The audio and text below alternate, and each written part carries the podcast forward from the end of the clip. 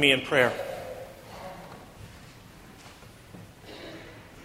God of many languages, God of many different people, God of humanity, we come before you, hearing our own voices in our own ways, in our own tongues. And we ask that the words of our mouths and the meditations of all our hearts may be truly acceptable in your sight. O God, our rock and our redeemer. And let the people say, we have just shared two bookends from Scripture. At least that's how they're considered in the Christian tradition. The first one being the story of the Tower of Babel, or Babel, the story in which we have an origin story about how and why we speak different languages. You can also read a lot of other things in that story about what it means when we let technology or our own building of structures get away from us and how God intervenes. And then we hear the story just now from the day of Pentecost, one that we normally only hear on that day, sometimes with various languages among us, when people could actually understand one another despite their diverse languages, despite their diverse origins. It is a sort of putting together. And theologically, we think of these as complementary parts the ways we got separated and the power of the Spirit to bring us back together. Seems appropriate that we should have these passages on the Sunday before Thanksgiving as we gather together in what is America's first multicultural interfaith holiday, as we prepare to gather at our tables and offer a table downstairs. The passages had me wondering about what it's like, what it might have been like, when ancient prehistoric people first encountered difference in one another. I wonder if when they noticed the differences that you and I still all notice. So, whether it was merely the ways they spoke, or the words they spoke, or their skin color, or hair color, or their hair patterns, or the color and shape of their eyes, whatever it was they noticed, how did people respond? I wonder if it's some sort of cartoonish thing that we think of prehistoric people of sort of sniffing and poking at each other and trying things out, or like our primate cousins might do or if they ran in fear. We still do it, this noticing of difference, although we might not be so blatant. There's a little tape that goes on in our head when we encounter difference. You and I do this all the time when we're out in traffic or on public transportation or perhaps when we're in the airport and doing people watching. You may notice people of different cultural backgrounds, women wearing hijabs or women wearing saris, or Sikh men with their turbans, or people from Africa in their kente cloth. Or it may not even be that exotic or different. It may just be, why are they wearing that? Do they actually think that makes them look good? Or really, does that hairstyle fit them? Or why is he wearing so much gray hair on his face? We pay attention important to pay attention to what the difference arouses in us and why. To be a little self reflective. And is it something that God wants us to see and pay attention to? Because I often think the way we respond to difference is at the very root of the prejudices we all hold.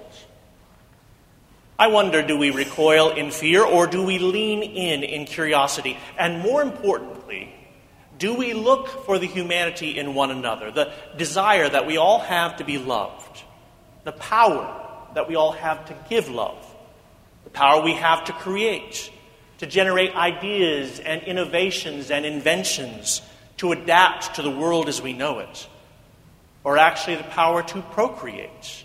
To bring forth life and to nurture that life among us. This is something we all share.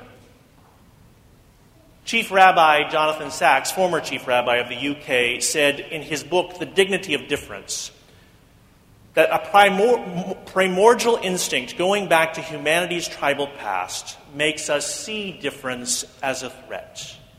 And that instinct is massively dysfunctional in an age in which our several destinies are interlinked. Rabbi Sacks was speaking to the differences of religion and how we deal with them in a modern or even postmodern era. Now, I couldn't remember if I've shared these experiences with you before or not, but here goes. My own experience growing up in this very insulated Midwestern, largely white town was that our family hosted foreign exchange students.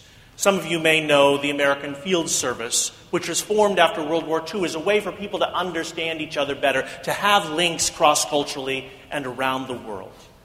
And through those encounters, I learned about different cultures right in my own home, day after day after day. We had a, a Swedish foreign exchange student who had the lilting patterns of his language and who would sit for hours in front of American television sitcoms just to soak up the cultural information. He would wear clogs, which at the time was a little new, that made him two inches taller.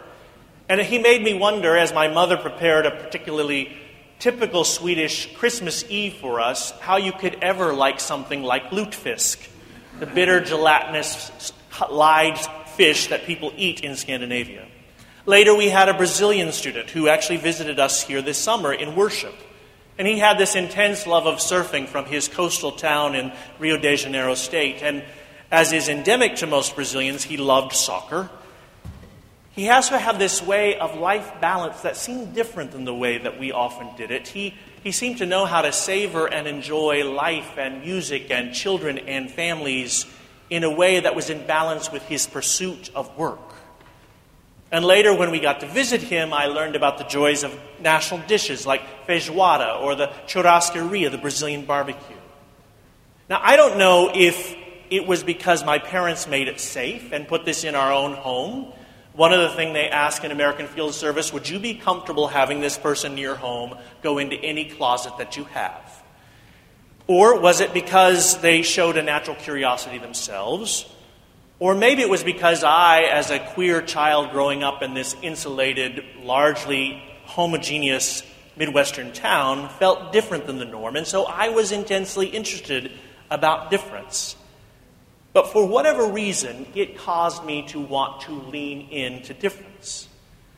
Later, my family would take its first trip outside this country, and the first city I ever visited was on a Holy Land trip and was in Cairo, Egypt where at age 13 I walked through the city of dead, this open cemetery, and saw open sewers and children living in poverty, which opened me up to the way that cultures are different around the world and the effects that poverty and lack of e- economic resources can have on the rest of the world.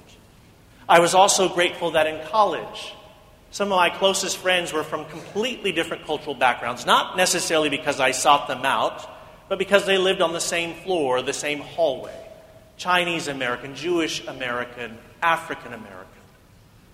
Now, I say all this because it's where I come from. Each of you knows where you comes from. And I think in a place like Brookline, in a place like the United Parish, most of us want to lean in to diversity, to ask questions, to be curious, and to explore each other's differences. Our gathering team had that in mind as they asked us to bring our fam- favorite family dishes to our potluck today.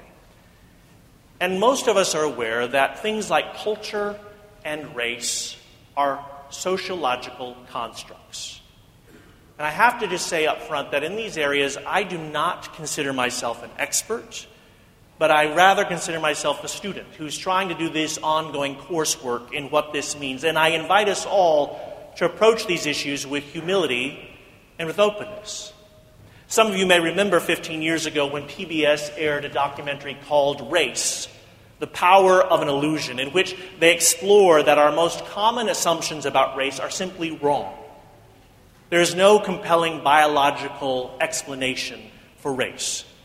Instead, they explore how race are the ways that people in power have shaped our perceptions about our differences and have relegated people to different categories and different strata and even different parts of the world. The consequences of racism are actually very real, as we all know. Construct of race has guided our laws, our public policy, our medical reports, our public health, police enforcement, airport security, and all sorts of other institutional authorities. It has done like the Tower of Babel, it has only served to create greater separation greater economic disparity. And while the Tower of Babel may be primarily about the reality of language, I extend it here to the way we think about culture and the way we view differences in one another. In that story, it's seen as a curse, and perhaps it is from God. Perhaps it's a way of showing our own sin in the ways we, we, we take difference to a different level, that we use it to separate us instead of being curious and drawing us together. I bring this up because recently at our leadership retreat, this was brought up to me more forcefully about the work that we need to do in United Parish around this issue. And I believe that we have an amazing opportunity living in Brookline. You may note the high school boasts that it has over 69 countries represented and 44 languages spoken in the high school. Now, I have colleagues around the country who would love to have that kind of demographic diversity to work with as a church. It is true that Brookline is about 72% people from European ancestry, and we have various diversity in the 28% that remain in that demographic. One of the things I'm learning is that a town that has a reputation for being diverse, being accepting, progressive, and tolerant can easily gloss over the fact that there is still plenty of racism in this place. You may know the way this was dealt in Boston Magazine two years ago, asking, Does Brookline have a problem with black people? And the concerns that have existed in our police and fire departments here. And I believe that you and I, in this setting, have an opportunity to be a counterweight to these kinds of problems, not only here in Brookline, but in the wider world. In fact, I believe the story of Pentecost makes it our call that we must do this. Now, in our church, like the people of Pentecost, we often have a broad representation. On any given Sunday, we can have people whose origins are from China, Japan, Korea, India, Russia, Brazil, Mexico, Nigeria, Zambia, to mention just a few of them. And we also have people from other parts of the country, from California, Ohio, New York, Texas, Florida, Missouri, Tennessee, Minnesota, Colorado, and much more. And on Sunday morning, we do a pretty good job of this welcome. But in our leadership, as we saw vigorously on display the last weekend in September, we are largely from European ancestry, or as is often said, in a race construct, white, and we are a majority female in our leadership. Now, there are many of us in this congregation, myself among them, who believe that there is a more faithful way forward. That embracing and living out our full ethnic and gender diversity, especially given the demographics of the town in which we sit, is our call of Pentecost. It's the faithful call of the early church. It means embracing fully our diversity of cultures and origins, about learning about the things that make us distinct and honoring those differences, giving them dignity, as Rabbi Sacks would say, while also focusing on the power of the Holy Spirit to make us one. One people, one humanity, one church. There's a book that we have started looking at on staff and in leadership called The Pentecost Paradigm. It comes out of Middle Collegiate Church in the East Village of New York. Ten strategies to becoming a multiracial church. And they say there in that book that the church was born, as we just heard, in a cacophony of racial, ethnic, and cultural diversity. And it's our call to model that here. We also hear in the letter to the Galatians that in Christ there is neither Jew nor Gentile there is neither slave nor free, male nor female, for we are all one together. We are all Abraham's seed, or I would say all God's children, and heirs according to the promise. There is unity and diversity together. Now, in the coming year, some of us are going to be reading this book, and you'll hear in a few minutes how we're going to read some other books from our adult deepening team. But I want to invite us to lean into this curiosity and this wholeness together. As we go down to the all parish meeting, there are several paradigms or several vectors I'm noticing, several adaptive challenges that we're in, and this is one of them. As Rabbi Sacks says, the test of faith is whether I can make space for difference. Can I recognize God's image in someone who is not in my image, whose language or faith or ideals, and I would add gender, are different from mine. If I cannot, then I have made God in my image instead of allowing God to remake me in his image. Rabbi Sacks Brownell. Now, as we think about Thanksgiving, as we go to our Thanksgiving table, as we welcome the wider community in our doors downstairs on Thursday afternoon, I believe that we have to own up to this charge in our church. As we go to our own tables, we remember that the first Thanksgiving feast was, in fact, multicultural and interfaith. It started out relatively harmonious before things got bad. And as many of us go to our own Thanksgiving tables, we will see all the ways that people around those tables do or do not embrace difference. But you and I, I believe, wherever we go, not only in this church, but all around, are prepared, are called to lean in, as the prophet Joel was quoted, that God may pour out her spirit, that our young folks will see visions, that our old folks will dream dreams, and everyone who calls upon who comes to God's table, who comes inside God's doors, will find comfort and salvation. This is your call and mine, and God invites us into it with great abandon, great comfort, and great intention. Amen.